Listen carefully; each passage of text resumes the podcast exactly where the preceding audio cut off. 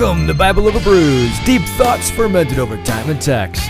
I come, Aaron, Crew Juice Faverka, your host, and I've got Gumby Hey, what's up? and Father Brown. Hi, how are you? Good, how are you doing tonight? I'm doing great. By the way, wonderful mass today. Well, thank you. Thanks very much. So, I thoroughly enjoyed it. any mass where Jesus becomes present in the whole in the Holy Eucharist is a wonderful mass. So, it's I great. I agree. Gumby, how you doing? Hey, I'm good. Good. Looking forward to tonight. Tonight's gonna be fun. We're going to do a review of Marian apparitions. I am going to be a somewhat honorary skeptic since I'm not since I'm not Catholic. So I'll I'll, I'll bring the questions. Good. That's Excellent. great. Fair Good. questions. Especially since we couldn't get George here, That's so right, slacker. Well, and appropriate enough, we had a May crowning today at Mass. that's right. Yes. So we crowned our Blessed Mother. You know, we have an image of her, and a couple of the, the school children came up and placed a crown on her head, and we sang uh, this. Uh, people call it a hokey hymn. I think it's a beautiful hymn. Mary, crown thee with flowers today. It's beautiful. I thought it was lovely. I think it's great too, but some people say, "What a hokey hymn that is!" And, but uh, it's beautiful, and so you know, and, and and and certainly you're referencing right from the start that we don't worship Mary, we don't, you know, pray to Mary. We pray for her intercession as the greatest intercessor of them all. Absolutely. Absolutely. That's That is awesome. good clarification for us Protestants. Just get it right out there. Get it- all right, take it off the table. I can't attack it. That's right. All right. We're going to start out with our first brew. It's going to be Masthead's Pils. This is a clean yet hoppy German style Pilsner. It is crisp and drinkable, but has just enough dry hop character. It's an ABV of 5.0 and an IBU of 40.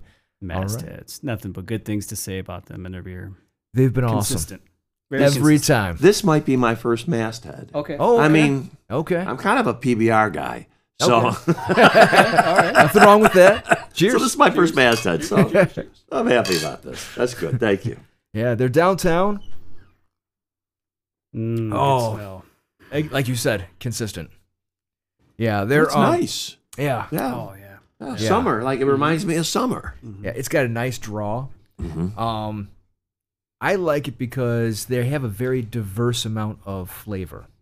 If you go down to their uh, to their brewery, they have like a fantastic uh, jalapeno IPA. Oh my gosh! Wow. Yeah, Yeah, yeah. But doesn't kill you, right? I mean, it's not spicy. Not too spicy. It's just is, undercurrents. of it's not spicy at all. right. Yeah, it's it has the jalapeno flavor. Oh, how about that? Yeah, it's great. No, they do have the sweet heat, and sweet heat is habanero and mango. Yeah.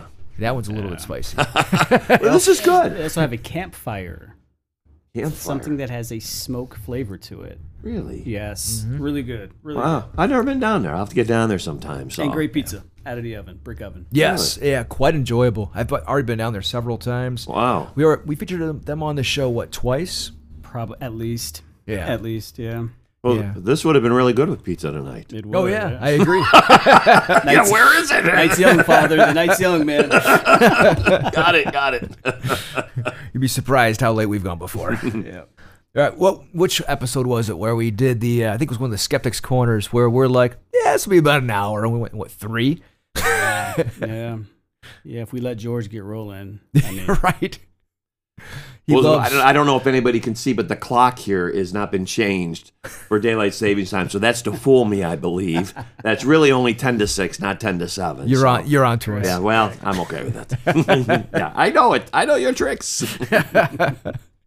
So we did want to bring up we had a, a company, Rugged Rosaries, that actually sent us some free rosaries awesome. because we told them about the podcast. And I wanted to bring this up because these are really cool. So this one here Wow. is actually made with paracord. Yes, I've seen these. I've seen these before. Absolutely. I have a just a one decade rugged rosary. They gave them out at the radio station, The Rock, uh, last fall for their spirit drive. Not the whole thing like this. This is nice. Yeah. Very nice. I mean, th- this feels like you know you're praying with something that it has got the power of our Lord and our Savior and our Blessed Mother's prayers behind it. I'm telling you. And they have uh, their their full lifetime warranties. They're backed. See that? There you go. And then this is their uh, their version of the World War One battle beads. Oh yeah, look at that. Yeah. Yeah, I have something real similar to that that I that I carry too. That that is made by a different company, but the same type of uh, you know, same type of thing. It looks like um, oh, the old fashioned light switch. You know, right right there. You know, and that ceiling fan you have, the old fashioned ceiling fan. Yep, the pull string Yeah, rosaries. Yeah, Yep. yeah, so that's what I have. That's very too, cool. so, yeah, That's that looks like I carry I carry in our pockets. right. I carry one with me as well. That's the one you blessed. oh, look at that. That's is that that's a rugged rosary? Actually, this one is from um, Combat Gear. Uh, oh yeah, okay. yeah. That one's from uh, oh, what's the name of the company? Roman Catholic Yeah, Gear. this that's where this one's from. okay, yeah. So that's where this one is from. Yes, and had the same Saint Benedict medal on there. Yep. They have, and then they added a uh, medal on mine for uh, the police. So Oh, very cool. yeah, they added a medal on for the police. So like it's with a Saint Michael on one side, and then the police badge on the other says "Serve and Uh, Protect" I've because I serve as their chaplain. on both. Very cool. I don't know what they are. Is that the Virgin Mary on one? Yes. On And then, both? Well, the Or other one one? is the Saint, Saint uh, Benedictine uh, medal. Okay, explain that. What does that mean? Why on each one? Father? so uh, you know the the, the um, Saint Benedict medal, the Benedictine medal, is a very powerful medal, and and, and has been shown to um, been shown to have numerous miracles associated with it. And if I were really really good, I could tell you what it says around the perimeter, and it means something very special. And I could tell you on the back what the what the writing says too, but. Um, that would require me to put on my glasses and study very much this uh, it is a it's a power. Saint Benedict is is you know the father of monasticism and and in some ways and is also uh, the patron saint of Europe and um, has been a powerful intercessor throughout the ages. So uh, uh, there's there are cool. great there are great um, blessings associated with the Benedictine uh, medal, and so you see on this one. Um, let me show this here like this, or oh, yeah. okay. Just look right at Bruce Lee. There you go. So if you see on this one, the medal is part of the crucifix. That's what's different about that one. See, Yeah. it's inside the crucifix. Okay. On the other ones, it's it's uh, then this has just a miraculous medal attached to it. So yeah, very cool. Thanks, Rugged Rosaries. Those are nice. Yeah, yeah. Wow. It was actually it was kind of funny because when I bought this, I started googling. and I was like, I wonder if anybody else makes them, and that's how I found Wow. Rugged Rosary. Really nice. Yeah, that's nice. So, and these are the the small uh, decades they make Right. to carry with you. I tested one. I've had one in my pocket. Uh, it's actually my work pants. Um, for a couple weeks, they held up. So good to it's held up very well. That's good to hear. This is all nice, but our, on, on the evangelical side, we have what would Jesus do bracelets, cotton oh, and spandex. Oh, absolutely. Okay, sixty percent cotton, forty percent spandex. But see, then the question, you know, always comes up. So, like, then, you know, like kids will, those are really popular companies. Yeah, and the right, kids will all have them, right? And they would say, like, well, you know, would Jesus recycle? Yeah, right, right, right, I don't know. right. right. Uh, we like to think maybe, right? They always come off at convenient times too, you know. Yes, yes, they do. They did in my case. yes, here are the lions, and I'm just going to take this off. Yep. yep, yep. So, uh, going over our apparitions, I was surprised at how precise the church is on making sure that they are approved. um, there was, I think it was uh, 295 that have been submitted to um, the- the Vatican. Only 12 have been approved. So I was really surprised on that. It was, uh, they go through, and I have a list here. They talk about how many conversions, theological analysis of the message of the apparitions, medical and psychological review of the seer or visionary, including his or her educational background, an examination of his or her spiritual life, uh, his or her level of communion with the church, and miraculous healings, among among other things. So it's they go over all of that, but they have had uh, 295 submissions. Um, the latest one that was approved was Our Lady of Laus. Um, she's not in tonight's show, but but um, I was really really surprised at how much scrutiny these go through. Mhm. How, how long It's- has that been happening for for the miracle? I mean, how long have they had a mm. process like that? Well, I know that, for example, it was in the 1800s for Lourdes. Mm-hmm. That's kind of like the granddaddy or grandmama, whatever, Okay. of, of apparitions. Okay. For me, you know, I, I, I, I love the, you know, the kind of the very logical, objective mm-hmm. analysis of it. But, but for me, part of what I use is when I say, is this an apparition that, you know, because apparitions are private revelation. As a Catholic, we don't have to believe them. Uh, we don't have to follow them, but the church has approved them and offers them for private devotion. So if you're a Catholic, you don't have to say, gosh, I have to follow and believe what happened at Lourdes. So when I'm looking at, you know, what apparitions do I want to look at? And the ones that have not been approved by the church, to me, tend to overwhelmingly be some where our Blessed Mother talks incessantly. So hmm. where she has messages for 20, 30 years, she keeps appearing to these children, talking again and again and again. And I said, Our Blessed Mother hardly talked in, in Scripture. You know, her, her last words are, I think, in, in Luke chapter 2.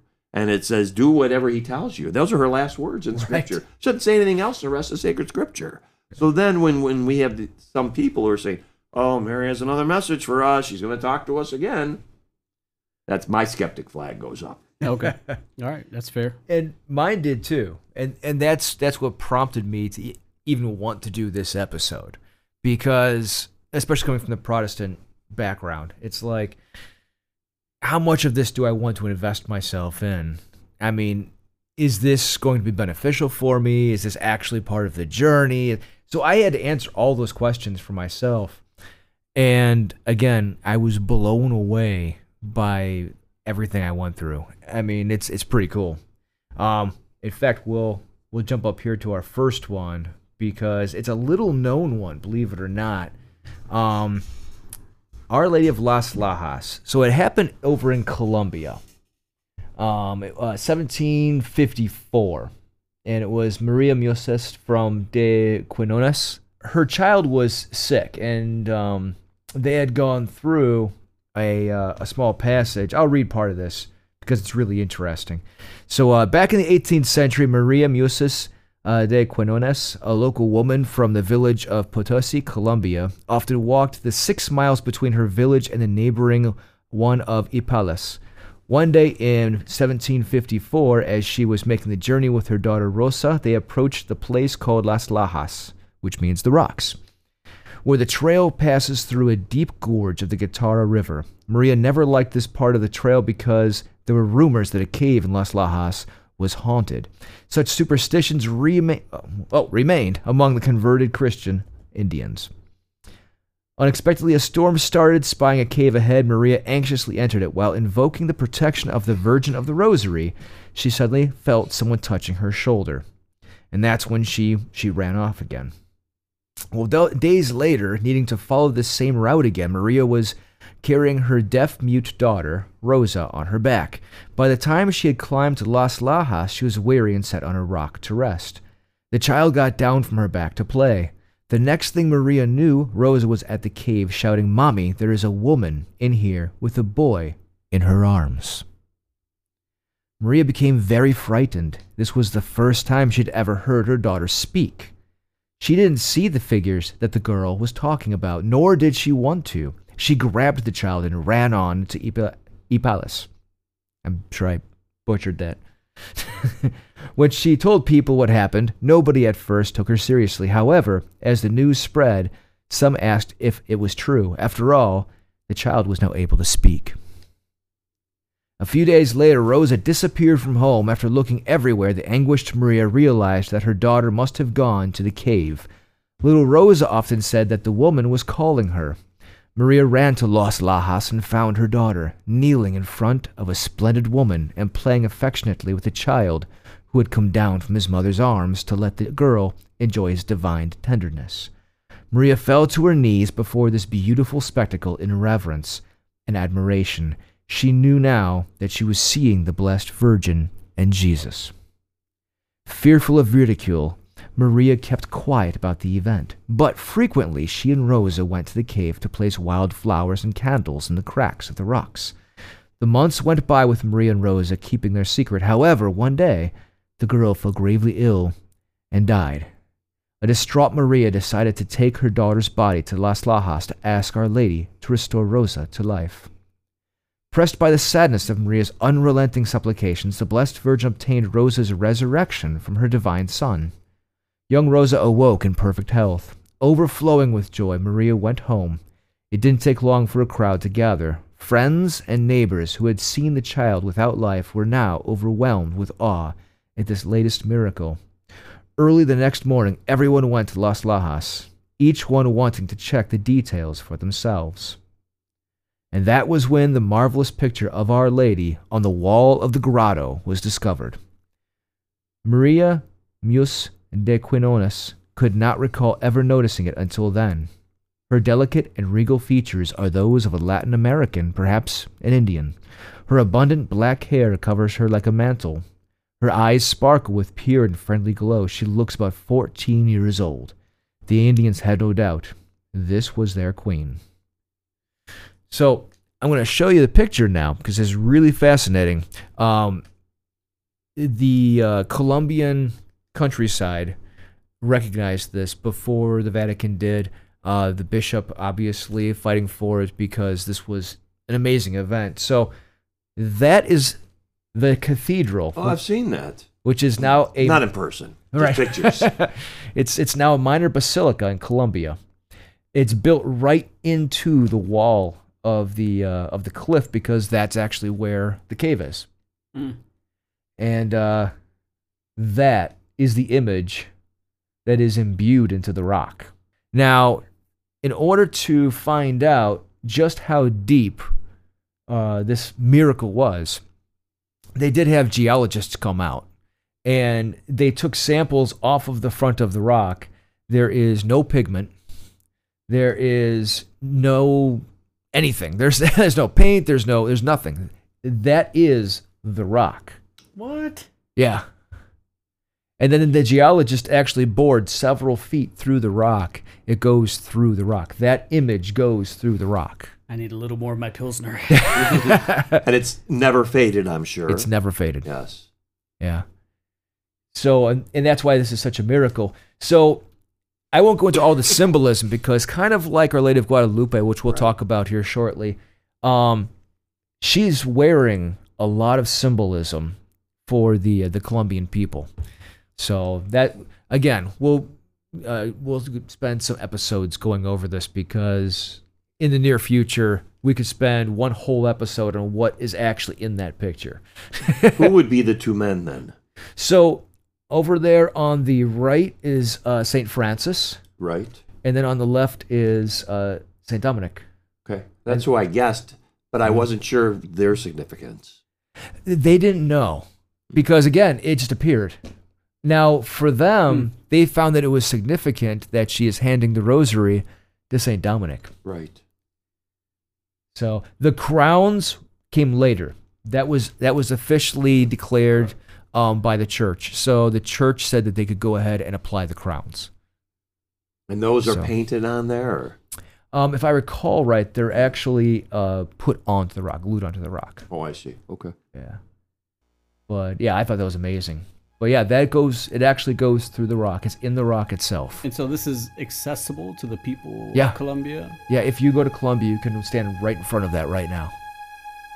Wow. Yeah. I, have Okay. a sug- I have a suggestion for your podcast. Okay. We need some sound effects. All right. Yeah. You can add those later. So Yeah. when he was, there were some very dramatic moments. Yeah, yeah, yeah. And some very dramatic music. Dun, dun, dun. Would have been great.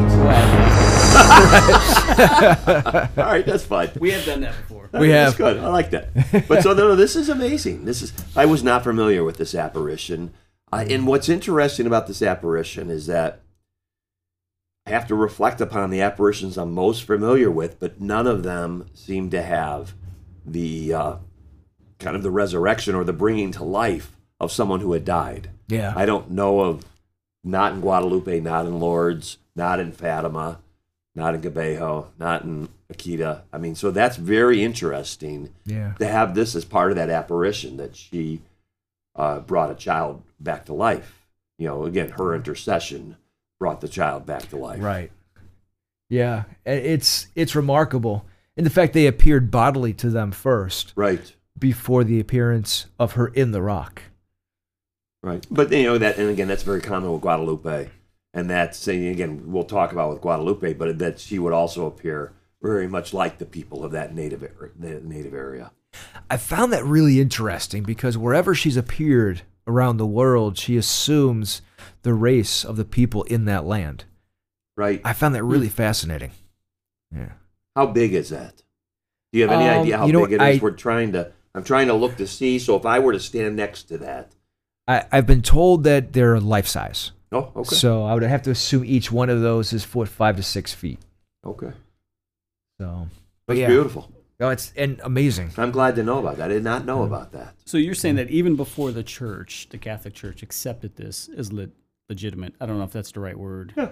It went through a process hmm of all that stuff you were showing. So It does. even even the leadership itself starts off with skepticism until it passes there. Absolutely. That's great. Well, that's what I found fascinating is that consistently the church is the biggest skeptic. Mm-hmm. You know, and that which is good. It's good because what they do is they take that and they, they want to make sure that this is, you know, legitimately from God. So that way you're not spear, smearing his name. Right. So I thought that was, you know, upstanding. Mm. Yeah. So now let's touch on Lourdes. So Lourdes is interesting. Um, I don't know if you want to shed some light on this, but Lourdes Lourdes is, is interesting. It certainly is, and so you know, again, some similarities with uh, uh, Las Lajas is that um, the Blessed Virgin Mary appears to this poor shepherd girl, uh, Bernadette, Bernadette Soubirous, and that um, she often appears to either children or people. You know, uh, Bernadette was thought not to be very smart, and she was known to be kind of, you know, slow. I, I would guess would be how she might be described, probably more uh, uh, other terms, but, but probably slow. So uh, it appeared to her, um, and she was told to, to that to get water to, to find this grotto, the spring, and she dug through this dirt and found this water. This this beautiful lady had told her to do this, and when she dug this, you know, through this dirt, this water bubbled up, and then they learned that this water had healing properties. Mm. And so she went back and she said, I saw this beautiful woman and there's a spring and all this other stuff. And they dismissed her because she was a young girl. She might have been in her teens. And again, was not not the sharpest knife in the drawer. And they said, ah, Bernadette, you don't know what you're talking about. and then uh, when she went again, this woman who Bernadette never identified as the Blessed Virgin Mary because she just said was a beautiful woman. This woman said, Tell them that I am the Immaculate Conception. Okay, so this was what, 1846, 1858, right? Yeah. 1858. And when she said that, Bernadette went back and said, they said to say that uh, that she is the, Immac- the Immaculate Conception. And there's no way that Bernadette could have known that because it was some advanced theological teaching and it was not fully accepted as a dogma of the Catholic Church until um, after that. Yeah. Um, I want to say it was 1850 then. I believe so. yeah, it was very close to that time. Yeah. So it was well known, but it was not officially accepted by the church at that point in time, not as a dogma. A dogma is, Yeah. is a Mhm. is a tenet of the faith that we have to believe. So uh, Bernadette, you know, had, there's no way she would have known that. There's no way, Mm. and that for her to know that, um, that convinced them. And then since then, there have been numerous recorded miracles with uh, Our Lady of Lourdes at, at the shrine there. Beautiful shrine, and um, people go. the The spring waters come into this. Um, I've never been, but they come into this area where you go into this freezing water, and it's a lot of sick people. A lot of people are suffering from various affirm- infirmities, and there some are healed, some are not. But there have been. I don't know what your research showed. Was uh, how many Well, healings it's did this show? so so. There's uh, this is where it gets a little bit weird. So, but in a good way. over seven thousand miracles have occurred over at Lourdes. Um, Sixty-nine of them have been verified under a very particular set of rules. Um, what's really cool is that so the the church actually set up this is early on. This is early on in the 1880s. Um, they set up a I think it was, I think it was what 1883 I think it was.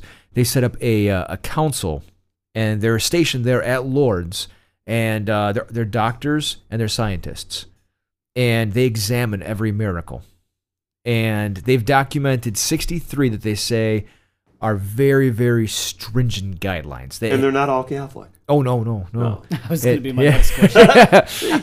it has to. So their stipulations. It it has to happen immediately. Yeah. It has to be lifelong. And uh, what was the last one? The last one was I think it has to be, has to be life changing. I think those are the three that it has to abide by. So now they have they did confess that a lot of the miracles happened after people left, and that and they don't include Right. and they don't include miracles where they take the water to people. And they said that that, that that happens as well when they bring the water back from Lourdes and they put it on people. They also do heal. They don't include those either. So there's over 7,000 miracles that have been professed there, but by their guidelines, there's 69 that are verified to go through all the stringent protocols. Mm. So, but and and and I even have a government paper. I pulled it. Our government actually did a study on Lourdes. Really? Yeah, I never, I didn't know that. yeah, I have it now. Yeah, Okay. Oh, nice. yeah. So Why, why would they want to do that? I don't know, but they did. So when, when was that? oh shoot, I have to look again. I have it. I'll send it to you. Okay, that's fine. Just curious. Yeah. Yeah. It's uh I, I want to say it was in the fifties. Okay. So but I thought that was fascinating that they actually Absolutely. sent somebody there to examine all the paperwork and go through it and then re examine all the claims and sure enough, they verified that it's true. It's interesting. Now mind you, their terminology is a little different. Right. like they say, well, it's unexplained. It's unexplainable. So they don't want to say that it's a miracle. But at the very end, it does say that Lourdes is consistently a place that is good for science and religion. Hmm. So, and that's a paper right from our government. So, Wow. That's interesting. Yeah, I Yeah. was not aware of that. yeah. So, but yeah, it, I find it's really interesting. And again, the message that, you know, echoes down with each one of these is, is always fascinating. It's Now, cool. now, certainly, this is probably most well known because of. oh, I'm bad with years. 1948 movie, uh, Song of Bernadette. oh, so yeah, that's right. There's a movie from the late 40s, I believe, called Song of Bernadette, and it's a very dramatic presentation of this story and, and won several Academy Awards that same year. And this got to be very well known, and usually around her feast day uh, for the Our Lady of Lourdes on February 11th, you'll see various networks uh, rebroadcasting this movie, Song of Bernadette. It's a nice, it's a very engaging movie. It's very sweet. That's nice cool. movie. That's really cool. Yeah, there was uh, Napoleon III actually did barricade this grotto because there was so much going on around it. He wanted to make sure that people weren't getting hurt or being misled. Wow. Or um, his son got sick, deathly sick, and uh, somebody brought him water from Lourdes. It cured him, and Wow. so he opened the grotto back up. How about that? yeah, That That's a great story. yeah. Yeah, I didn't know that. Yeah, it's pretty cool. It's really cool. Like I said, we could spend a lot more time on these. We're just gonna briefly go over That's this a little good. bit, Yeah, absolutely. but um, in fact, on Guadalupe alone, I have several hundred pages. It's I'm amazing. Sure. Yes, yes, yes. yeah, it's uh, We don't have that much beer, Aaron. when is when is the German apparition? German beer, German apparition. we need one. We need one. well, I mean, so I thought maybe with the German beer we might have a German apparition, which I'm not familiar with one. I'm not okay. Now I'm gonna research. This is good German beer, though. It's mm-hmm. very good. Wow. I like it. It it's it's flavorful. Mm-hmm. It's light, but it still carries a robust palate. Yeah, yeah, full So- body, yeah. Yeah, And it's consistent all the way down. all the way down. Yeah, down. you're right. Yeah. So again, I love this, and it even says right here where it um, where I was talking about the doctors. It even says the doctors affiliated with the grotto in 1883. Pope Pius X formally constituted the medical bureau we now today know today in 1905. So that's when it came to fruition. That's great. So yeah. So it and his reasoning again was awesome because he wanted to make sure that nobody was biased. And that's why that's he right. that's why he commissioned it. So these are are completely secular or as far as they know, Yeah. completely secular doctors and scientists that do the examinations. So I think it's awesome. Yeah. Yeah. The skeptical side of me would say that there's incentive to want to legitimize every claim. Right. But when I see the numbers the other way, saying that no, we have a process, Right. it's got to meet all these guidelines, and so only very few make it, that sure makes it hard to refute. Yeah. You know, it kind of clips my wings there. and, and I think what's great about this is that it does lay out, you know, kind of a paper trail for this. So mm-hmm. there are numerous people who will discount the miracles of Jesus Christ in the in the Bible. Sure. Yeah. You know, and they'll talk about, you know, oh, that that boy that was possessed by a demon. Well, really, he was epileptic, and he was having an epileptic fit when he was throwing himself around, throwing himself into a fire, all these things, Yeah. and that Jesus just just uh, helped him with his epilepsy. Mhm. So, you know, there's a lot of people, you can justify anything. But when you set up a board like that with a paper trail, Yeah. I mean, that's, that, that's, that's good evidence. Yeah, Yeah. I agree. And they do make all the records uh, available to all doctors and scientists worldwide. So, which is really cool. And again, many more miracles have happened there outside of those 69. It's just that it didn't meet those criteria of, of it happening immediately, of it being on site, you know, of it, et cetera, et cetera, et cetera. So that if it the miracle happened during that, because they like I said, they admit inside of the report that people did get better after leaving. So, but they don't count those because it wasn't immediate. Right. So, Hmm. So there's many more miracles that happened there outside the 69, but it didn't meet their criteria. Okay. So so it's really cool. um, let's move on to a fascinating one. Our Lady of Guadalupe. That's probably one of my favorites. It's mind blowing. I didn't realize how deep this was. Um, I currently have a uh, a 200 page um, journal on this one.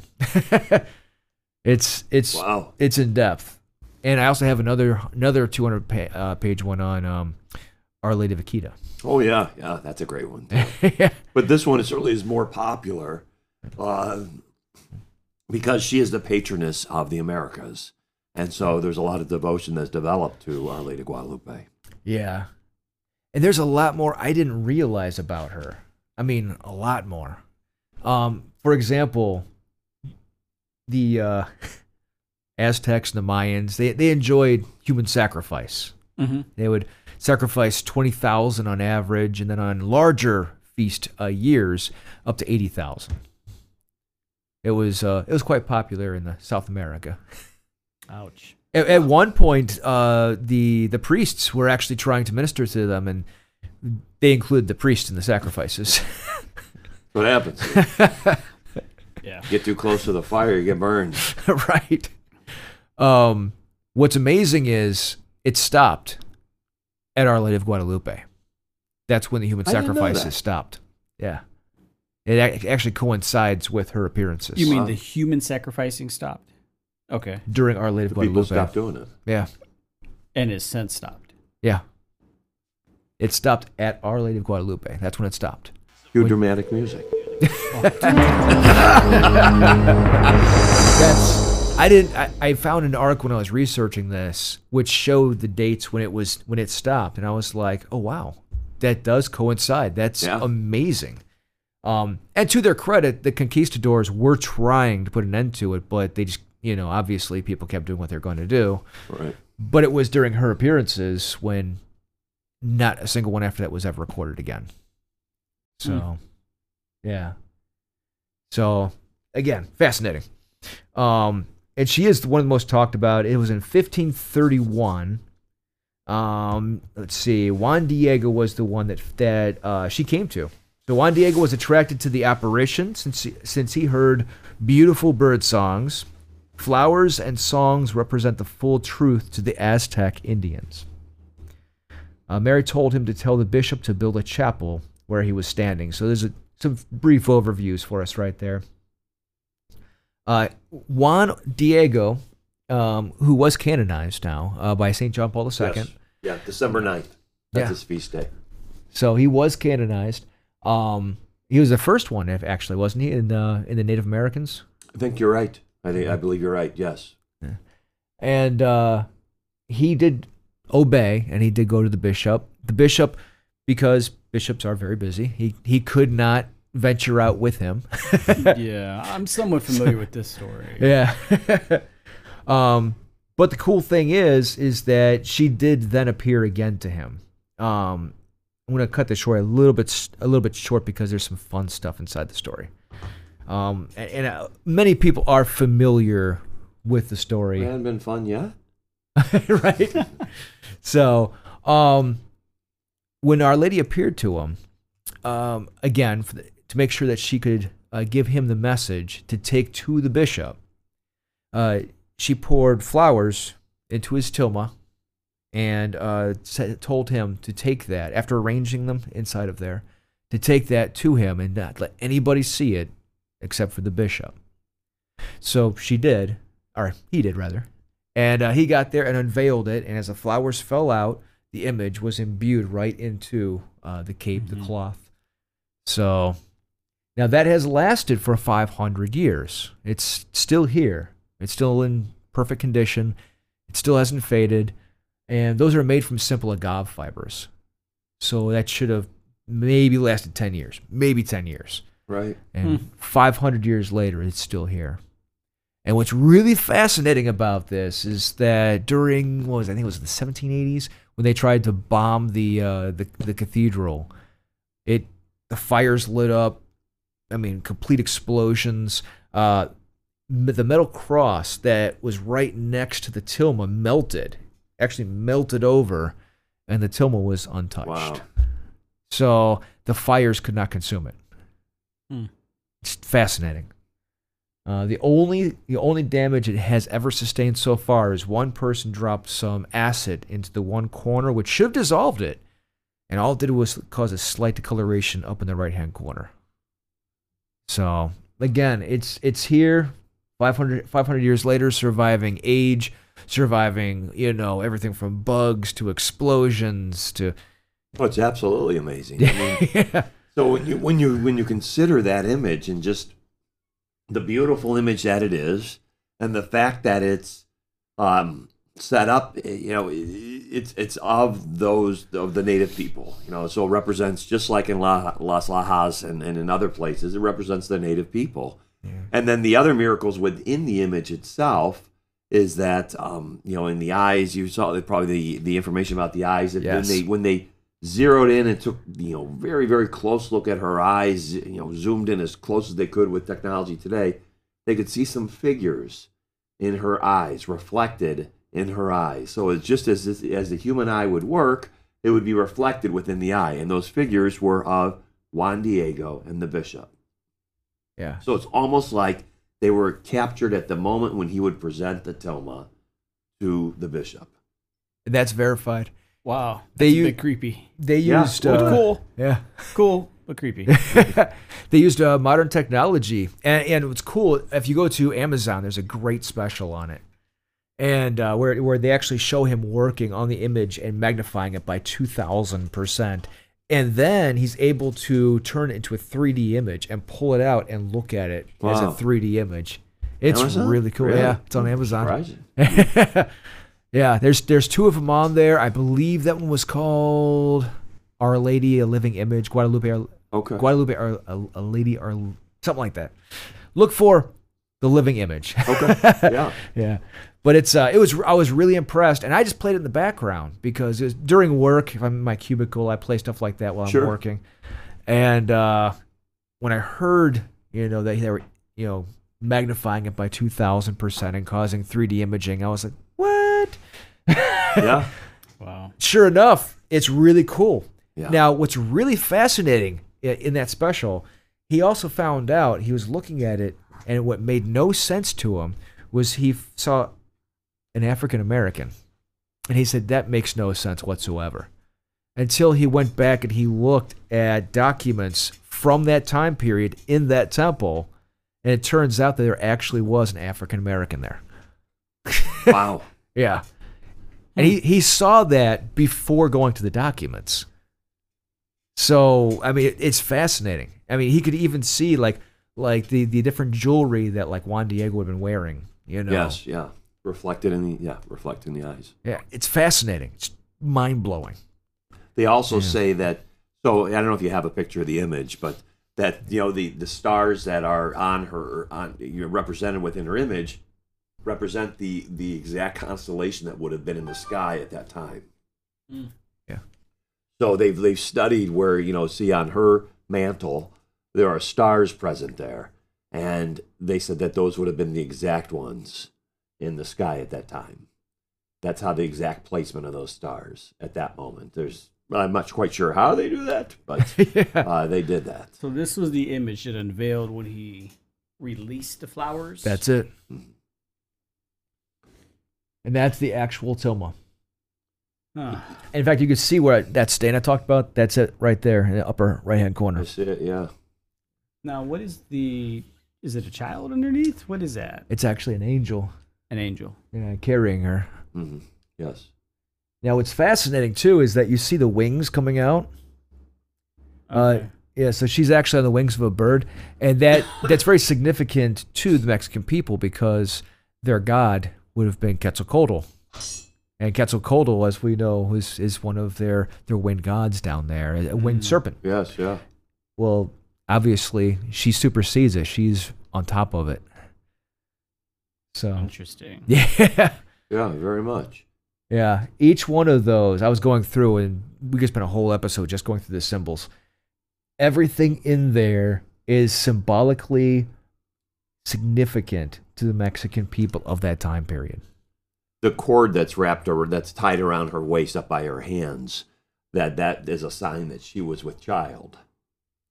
So that was a Mexican custom that that she was with child, and certainly is believed that she's carrying the uh, uh, the the infant Jesus at that time. She's become a very strong patron saint for the pro-life movement, who look to Our Lady of Guadalupe to help them, you know, in the fight for for pro-life issues against abortion and other issues uh, that are targeting human life. Yeah. And that the, the Well, that being the case, most people in, in Mexico are Catholic, right? It's predominantly Catholic, right? that's why. Okay.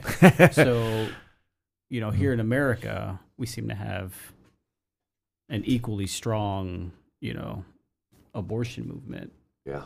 Um, is that the case in Mexico too? Is it the same there?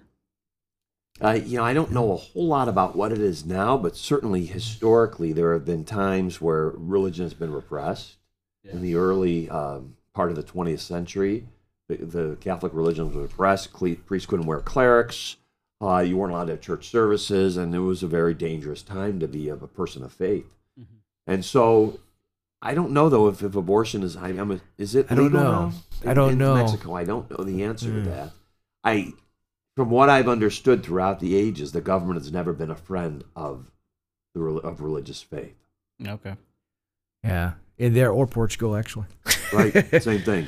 Yeah. It's just interesting to know what if there's any relation because you know here in America it seems to be that abortion's popular and it's a trend, and at the same time, at any given moment in the media, anytime the Catholic Church gets an opportunity to be thrown under the bus, they are. Right, you're exactly right. So it's just interesting to see that. Yeah, agreed. And it's everything in there. Again, here's the here's the information on the on the eyes, like you were talking about, which is cool. Um, another thing is the preparation of it. So if you go again back to the image, there is no sign of there being any prep work. So this is a very very rough cloth, very very rough cloth. Um, to to not lay down any kind of prep work ahead of time, you know, is is unheard of. I mean, you would put a base layer down before you would put this on. What's fascinating is the reverse of it is also perfectly imprinted. It goes through the fibers, and there's no sign of brush strokes. That's amazing. what I love, you know, just a little spiritual devotional part of this. So when she first appeared to Juan Diego and she said, build a chapel here, go to your bishop, tell him. So he goes to the bishop, bishop says, "Ah, I need proof. So the next day or day or two later, Juan Diego is going to see his sick uncle again. And he had to pass by this very specific spot where Our Lady of Guadalupe had appeared to him. So he decided, it was uh, Mount Tepeyac. He decided that he would not go the same way he had gone before, he would go a different way. and he thought, I'm going to avoid her. I want to avoid that lady. I don't have time for her. I got to go see my sick uncle. So as he's going this different way, she appears and she stops him. And she says, You know, don't worry, your uncle will be fine. No, am I not your mother? Am I not here to care for you? And I love that. Is this the same thing? Oh, different? Okay, I finish this. one. I love that because, um, you know, at least you know, in our Catholic faith, we believe that Mary intercedes for us when we need her the most. Yeah. Regardless of where we are, regardless if we're trying to avoid her, regardless if we want to, you know, have nothing to do with her, she's there. And so I love that about Juan Diego that he he just shows up. He's trying to get away from her, and she's hi. That's fascinating. Well, and I believe, if I recall right, wasn't he uh, avoiding her because he, he was trying to take care of his sick yeah, uncle? he was trying to get to his sick uncle, and Yeah. he is very busy. Had to get, and, and, and Mary said, you know, don't worry, don't worry, uh, your your uncle's fine. So in a case, there's a case where she interceded to heal somebody who was sick. Again, Las Lajas is very interesting because she raised that child um, to life. I, I'd never heard of that in any Marian apparition. It's very interesting. Yeah. a- Again, I don't know of too many people who know about it whatsoever. That's why I was fascinating to find that one. Um, just listening to, uh, to Father Calloway on his presentation on, on the Rosary. Join us for the rest of the conversation in part two.